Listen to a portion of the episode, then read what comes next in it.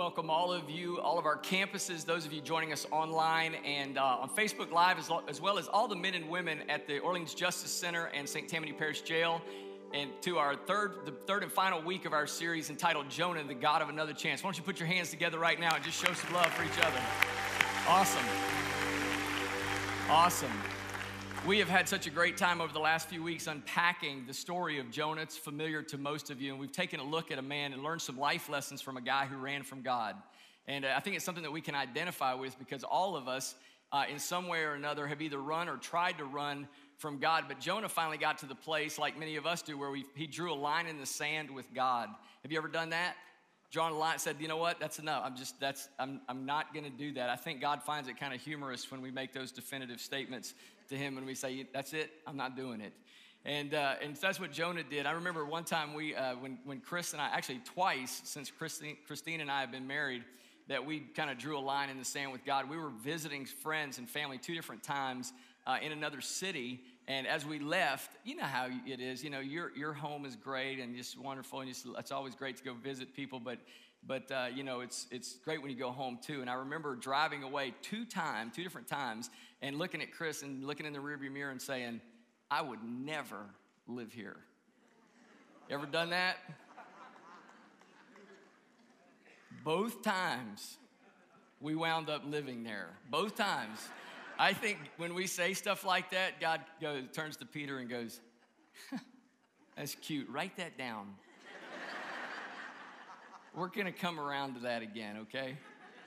That's what Jonah did. He, he drew a line in the sand with God because God asked him to do something he just didn't want to do. God called him to go to a wicked city, the city of Nineveh, and, uh, and, and Jonah just ran. Instead of going to Nineveh, he actually jumped on a ship going the opposite direction. That would be like if God spoke to you and said, I want you to get on an airplane and go to New York City, and I want you to proclaim this message of hope that I'm going to give you to the people of the city. And instead, you went down to New Orleans and jumped uh, the next Carnival Cruise Line to Cozumel. That's what Jonah did. And of course, you know, as you, if, if you're familiar with the story, that, that a storm arose and almost tore the boat in half, but just before it broke apart, Jonah finally admitted, he said, okay, guys, this is my fault. Uh, in fact, if you'll throw me over, it'll be okay, and you'll all live. And the, reluctantly, the sailors agreed, and they, they threw Jonah overboard, and and uh, the storm calmed. And, and, and the Bible says in that moment that when they drew, threw Jonah into the sea, that God provided a big fish, or a great fish in some translations. How many of you know God's provision is not always uh, what we think it should be? How many of you think Jonah would have rather the Coast Guard pulled up right in that moment? But it wasn't the Coast Guard, it was a big fish, and so he spent the next three days inside of the fish, uh, counting his ways, measuring his days, and deciding, you know, if he was gonna, how he was gonna deal with this whole thing. And of course, last week, uh, Pastor Steve brought us through his prayer of repentance and how he would return to obedience in God. And, and, and eventually, the Bible says that the fish vomited him up onto the beach. And, uh, and and that's where we left him last week. But one of the things that's happened over the last couple of weeks is, is we have seen front and center a clear picture of the mercy of God. God's love and compassion and forgiveness, and the fact that, that time after time, regardless of how Jonah ran from him and how he was obstinate and stubborn and, and how wicked the people of Nineveh was, God's heart was for them. God's heart of love and compassion that, that's the defining characteristic of who he is keeps coming forth front and center as God, the main character in the Jonah story. You see, it's easy sometimes, I think, to, to get so distracted by Jonah and the fish, because those are pretty amazing parts of the story, uh, that, that we miss the big picture of what God is, is telling us in this story, and that is that God's heart of compassion and mercy is for everyone, that he wants to reach people, that he found a people in Nineveh that were desperately in need of him, and he wanted, he had a desire to include one of his kids in bringing the message of hope to them, but his, but for whatever reason, they didn't want to. He didn't want to. And for whatever reason, Jonah decided that it was better to disobey God than to be a messenger of hope, an extension of God's mercy and love in the lives of these people who needed God. You see, God, we've learned over these last few weeks, is the God of another chance. He's called us as his children to be the people of another chance, but Jonah didn't do that. He wasn't willing to do that. In fact, he instead does like we do so often. He, he had lists with people. You know what I mean? Like he, instead of li- extending mercy and forgiveness and grace, he, Jonah had offenses and lists of things where he'd been wrong in people's lives. And we, if we're not careful, can fall into that same trap. In fact, you may be familiar with this. The kind of per- you may be the kind of person who uh, who keeps lists. You, who who you know you really never let go of anything quite completely. In fact, you've got quite uh, long and extensive. Look right here. On she said this, and and then she said it again at the Christmas party. Did you see how she looked at me? And, and this and this coach, and this is what he said, and those were the things, and, and on and on and on and on. And you can go through your list and just keep, and these things keep us from being people of a second chance. They keep us from dealing with, with sin and, and offenses the way God deals with them. In fact, this is how God deals with them. And if you're under forty, you're probably not going to recognize this, but let me just show you anyway. If you don't know what this is, you need to watch Elf, okay? I know it's not Christmas, but just pull it out. It's on. It's, you can probably get it today if you if you're not sure. This is called an Etch-a-Sketch, and this is a this is a model of how God deals with our sin. Okay, this is a, a human interpretation of how God deals with our sin as His children. Okay, this is what happens. So on an Etch-a-Sketch, you can draw stuff, and so you got these controls, and you just draw a lot of things and pictures and wonderful deals that are going on. You can probably see this stuff going on. And and so this is kind of a graph of how our lives go. It's kind of all over the place. And, uh, and you know, not really, not much pattern. But, and, and our goal, again, as a Christian, we don't want to sin. We don't want to, to besmirch, besmirch the name of Jesus. In fact, I've told you guys this before. As a believer, I know what my sin has cost Christ. I know what it's cost Jesus Uh, to, to, to pay the price for my sin. And so I, I never genuinely want to sin again. But so far, I'm up to zero days in a row. How many of you guys know what I'm talking about? And, and here's the great thing about God is that this is how He deals. The Bible says that He separates our sin from us. He casts them into the sea of forgetfulness. So every day as we come to Him, the Bible says in First John chapter one that God, if, if we are, confess our sin, that He's faithful and just to forgive us our sin and cleanse us from all unrighteousness. And so He takes His Etch-a-Sketch and He just goes, okay, it's under the blood. And we have a brand new clean slate. That's how God deals with offense and sin and forgiveness, unforgiveness. But we tend to keep lists, just like Jonah. And for whatever reason, we we we have thoughts about people's lives. And and and and the, the problem with the way that we deal with sin and the way that we deal with uh, th- things, people who are wrong with, and the, we view our lives, is that God's plan for each one of us involves us becoming an ambassador of His grace, of His mercy, of His love. God is not only the God of another chance, but He has called us to be people of another chance. And that's really what I want to talk to you about today as we unpack the rest of Jonah's story about what does it mean to become people of another chance. Have you ever met somebody who's a person of another chance? When when I think about this subject of mercy and long-suffering, patience and forgiveness and kindness, I almost always think about people like my mom. My mom was one of those people that just, she's one of those people that believes the best. It does not matter what you've done or what you say. You know, she she forgives quickly. She believes the best. I remember when I was a kid, we would say things about, you know, we'd talk about, man, I, you know, this person said that or whatever, and they're an idiot and all this stuff. My mom's, hey, hey, hey, hey, you don't know what's going on in their life. You don't know what else is happening. You don't know what's what's going on. And, and she's a person of another chance. And I want you to just think for a minute about the people in your life who are people of another chance and how you feel when you're around them, how they, the life and the love of God just comes forth from them, and how you always feel that, leave their presence, feel encouraged and built up and believing that anything is possible. Even in the midst of your mistakes, God can do anything. And God's called each one of us to be, if you will, Uh, ambassadors of that of that grace, of that mercy, of the ministry uh, of reconciliation. Last week, Pastor Steve ended uh, by talking about this. This is what he said. No matter how far you run, as long as you turn to Christ, as long as you turn back to God, that His plan for you never changes. His plan for you never changes. And chapter two ends with Jonah on the beach, uh, having been spit out by the fish, and, and now God has His undivided attention. How many of you know if you just got spit out of a fish, you'd be paying attention? My dad always said the greatest thing about being flat on your back is that you can only look up. G- Jonah was looking up. And uh, and so as we look at the beginning of chapter three this week, we find this to be true. So if you'll open your Bibles and take out your notes at all of our campus, I want to ask you to just follow along. We're going to take a look at the rest of the Jonah story as we talk about what it means to become a people of another chance. Just like God's a God of another chance, we're going to become people of another chance. And we're going to do it over these next few minutes as we unpack three keys to becoming people of another chance. Now, Jonah chapter three, and I'm going to take a look at this uh, very quickly before we get into your points. But I want to open with this passage from the third chapter of Jonah. It says this. It says, now the word of the Lord came to Jonah a second time. Everybody say a second time. In the in the Hebrew, this word second time really just means the next time. It's not necessarily the numerical number two. It's the next one in order. So another time saying, arise and go into Nineveh, the great city, and proclaim the proclamation which I'm going to tell you.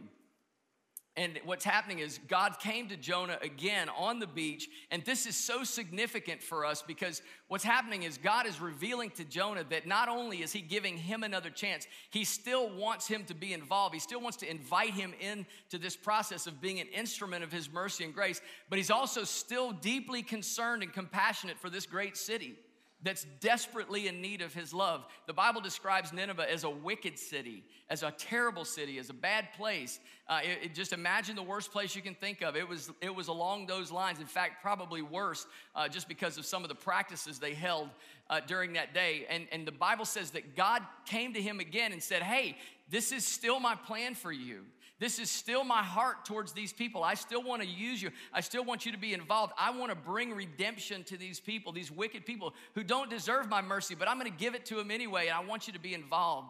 And so the Bible says that he came and he was moved with compassion.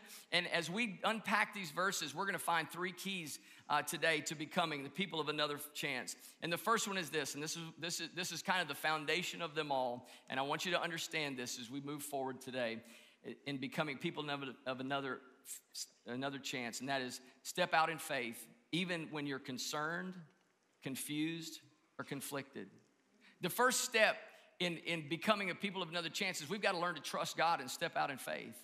Regardless of whether we are afraid, whether we're concerned about, whether we don't understand what's happening, and even when we don't agree. Obviously, Jonah had a different idea about these people than God did. He, he was on a different page than God was in this moment. But God said, step out. He said, go a second time. Let's look a little bit closer at these first few verses in Jonah chapter three.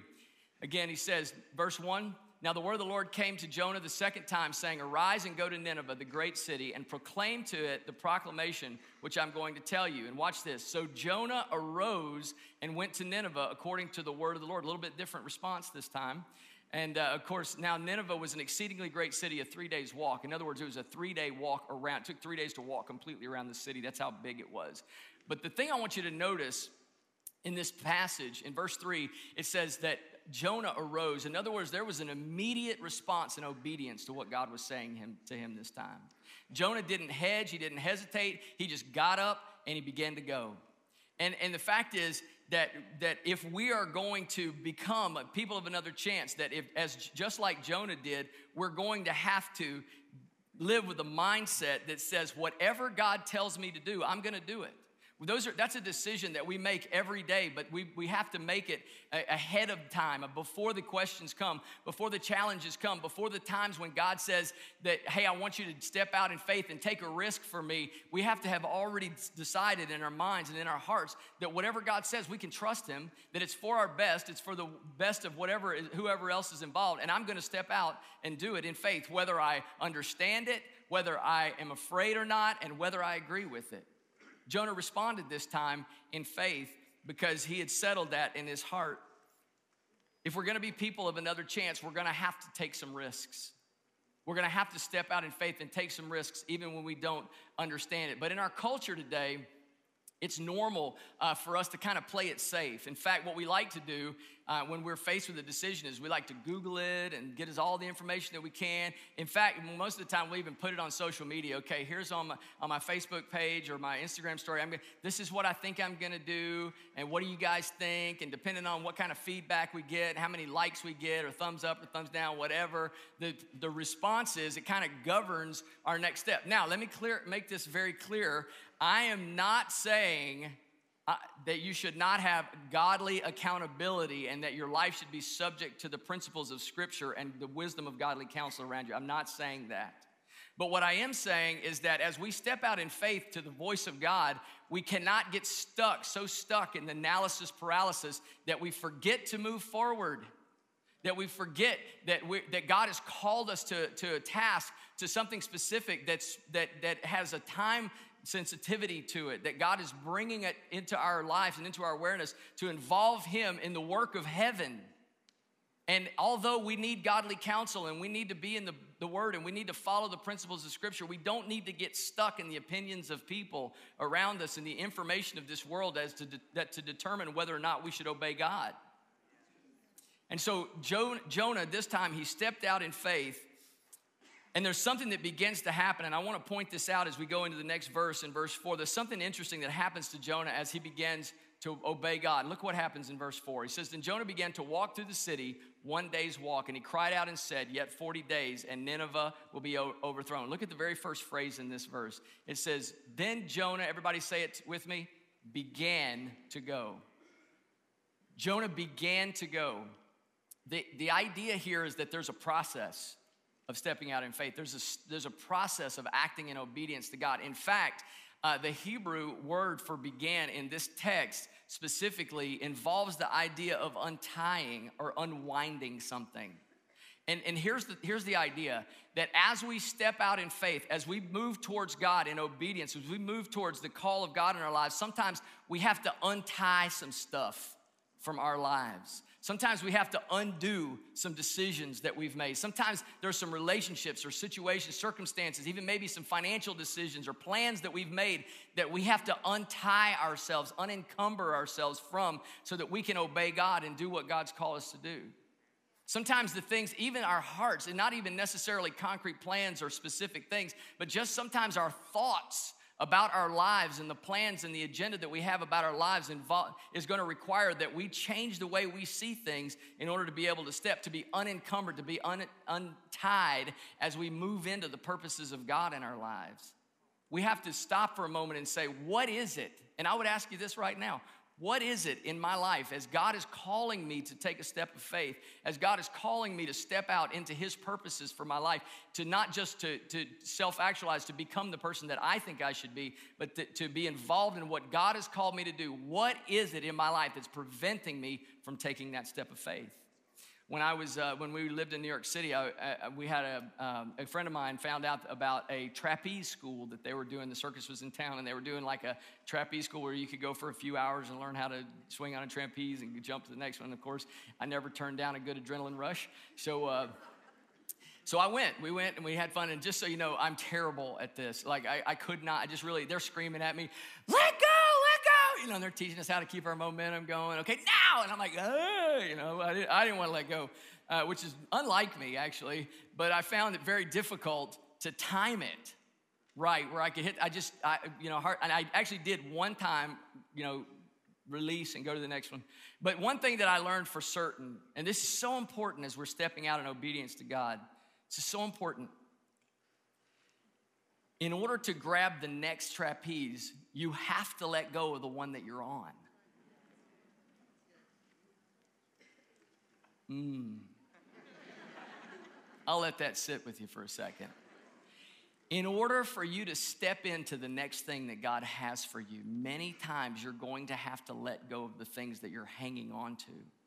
You can't grab the next one and cling to the one you're on at the same time.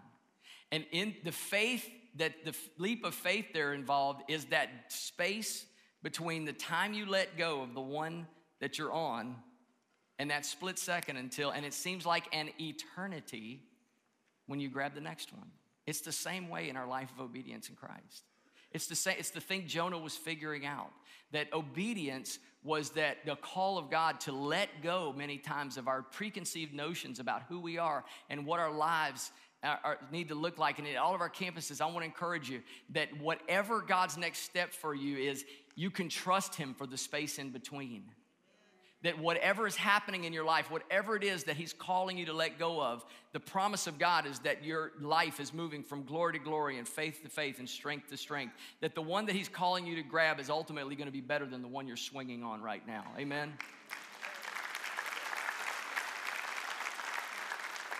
We've got to step out in faith, even when we're afraid, even when we're confused, and even when we don't agree. Number two, we've got to expect good faith. If we're going to become people of another chance, we have to expect good fruit as a result of our obedience to God. Have you ever asked yourself this question? This is so interesting to me. Have you ever asked yourself the question, why Nineveh?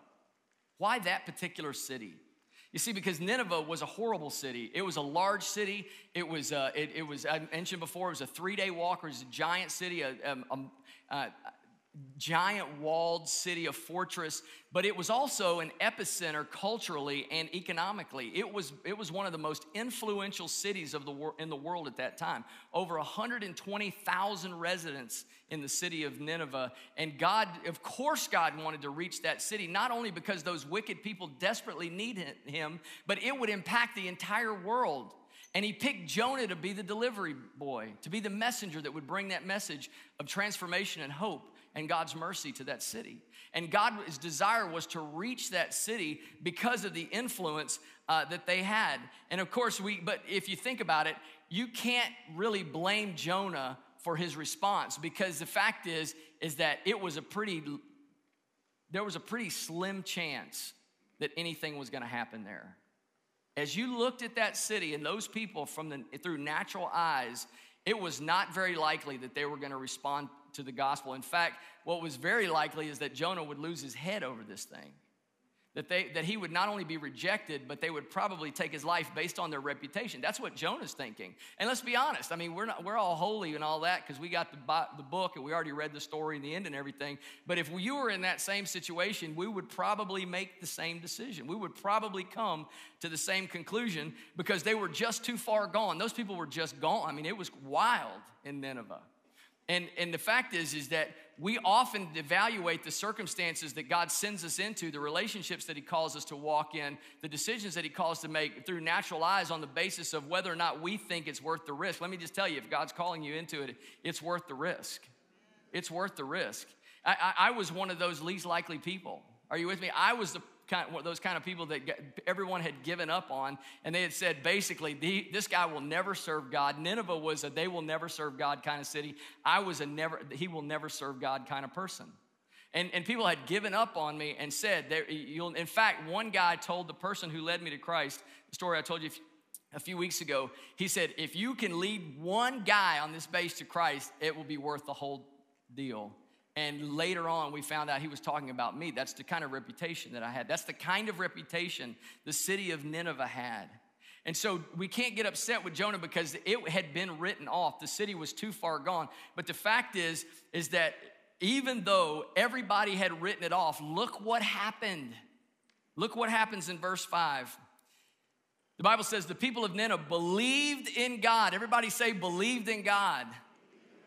They believed. They did the unthinkable. They did what nobody saw coming. They did the miraculous. They did what was beyond anybody's wildest imagination. They called a fast and put on sackcloth from the greatest to the least of them. And the Bible says that they that the city turned from their sin and they turned to God. We're going to look into that in just a minute. But the fact is, is when we obey God, anything can happen.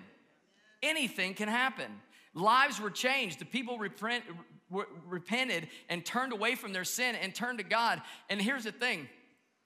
When, when, we, when God calls us into a step of faith, a step of obedience like this, we are not responsible for the outcome. He is. The Holy Spirit takes full responsibility for the results of our obedience.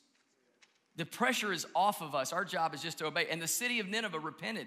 They turned away from their sin. In verse ten, in fact, we see what the God of another chance shows up again. And this is what he said. When God saw their deeds, that they had turned from their wicked way, then God relented concerning the calamity. Watch, the, everybody read this together with me. One, two, three. Which he had declared he would bring upon them. And he didn't do it. God it, moved so mightily among those people. Their transformation was so deep and so complete that God said, you know what, I'm, I was going to destroy this city, and now I'm not going to, because one man was obedient. One man was had faith to step out and to face the impossible and to just make room for God. Hey, who knows? Maybe God will show up. Maybe, and listen, you may be in a situation today where, where it seems impossible, a, a relationship or a job situation or a financial situation or a health situation, where it seems from the external, from your, from the eyes of the flesh, every indicator is that there is no hope. But, but in our faith, as we obey God, what we're, all we're doing is making room for God to move and do the impossible. That's what happened in Nineveh. That's what God wants to do today through our lives. Can you imagine how hard, I mean, can you imagine the Instagram story on this thing? I mean, all over the media, all over the press, everything is Nineveh repents, sackcloth and ashes. They're declaring a fast.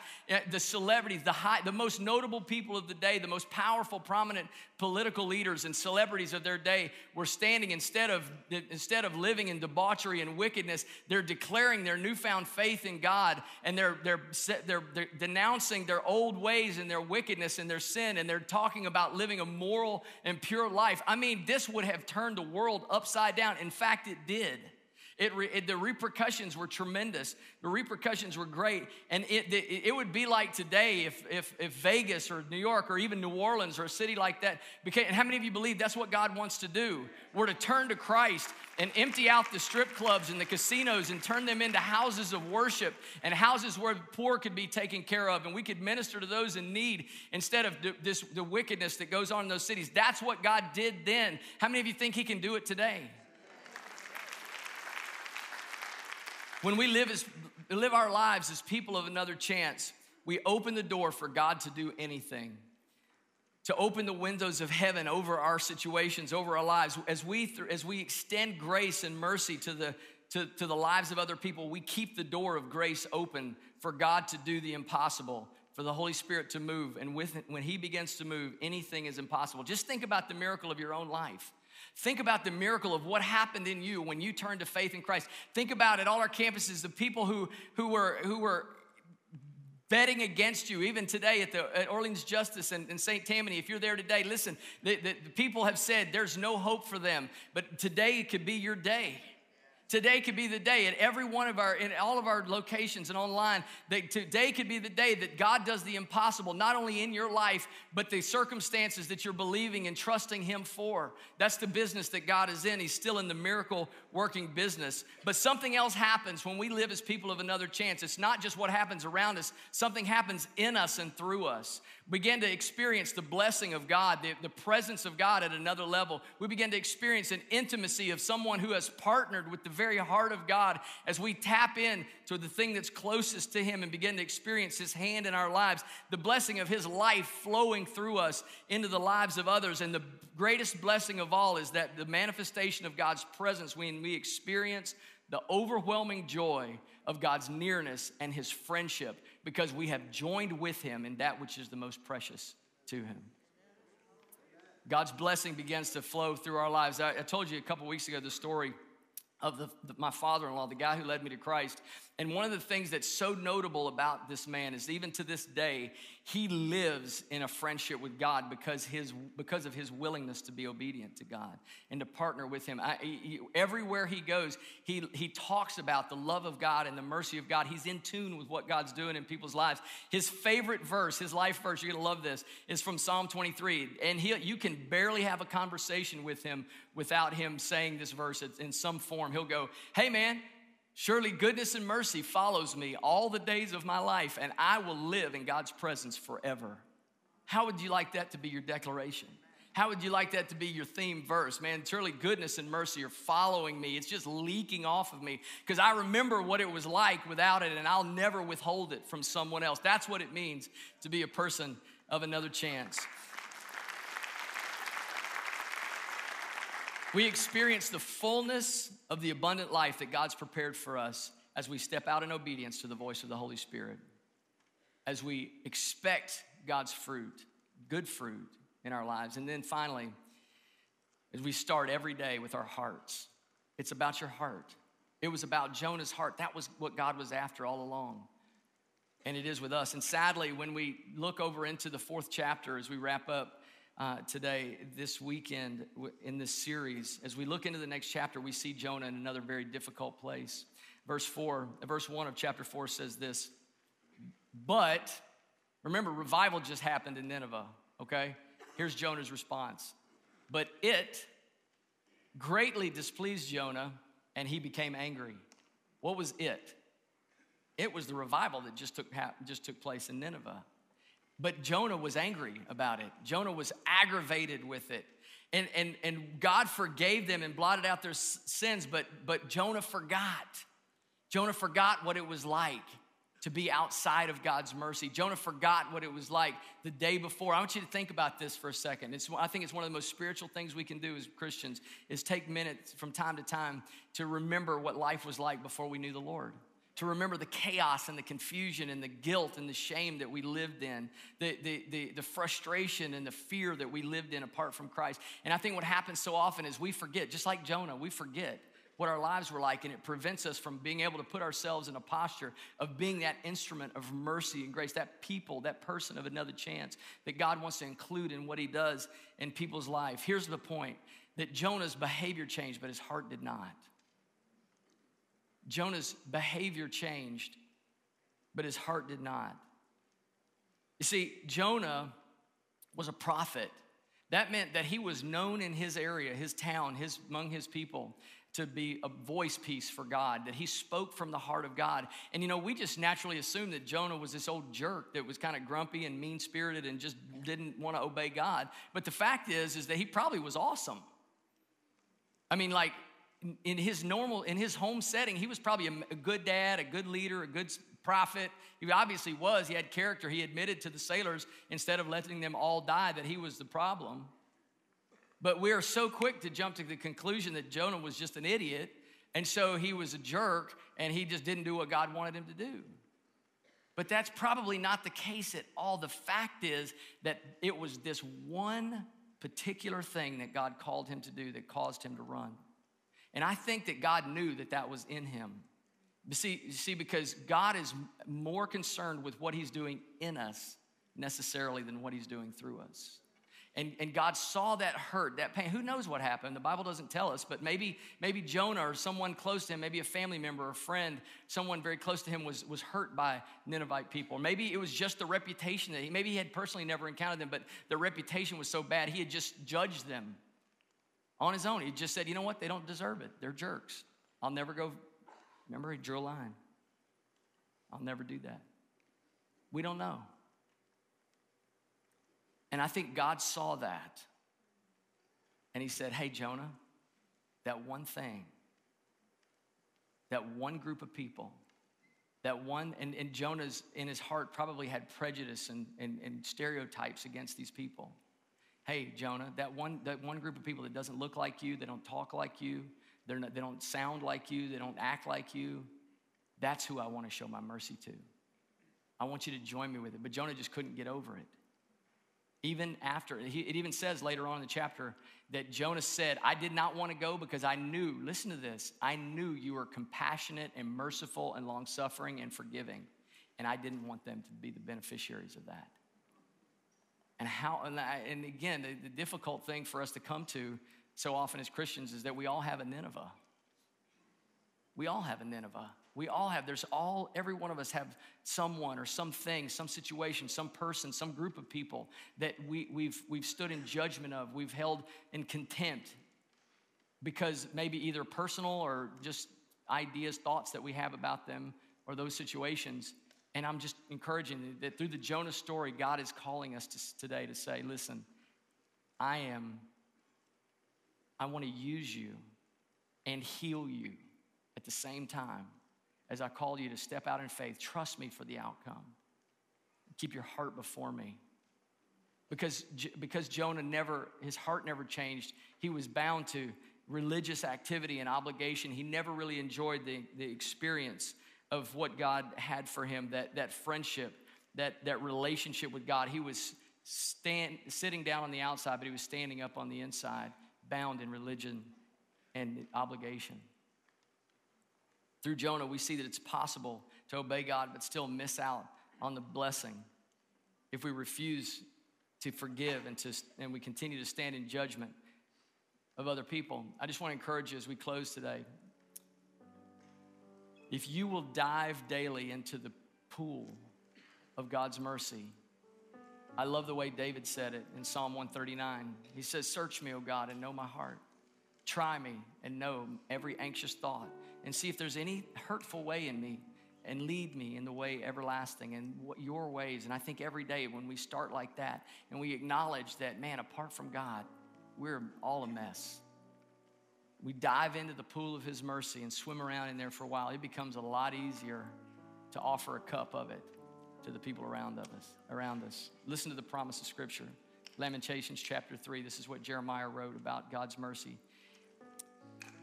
He says, the steadfast love of the Lord never ceases. His mercies never come to an end. They're new every morning. Great, oh God, is your faithfulness. And as we respond, as we hear the story of Jonah and recognize the heart of God and respond to him in obedience to be, to become people of another chance, God will do exceeding abundantly above all that we can ask or imagine according to the power of his Spirit that's at work within us. Will you stand with me this morning?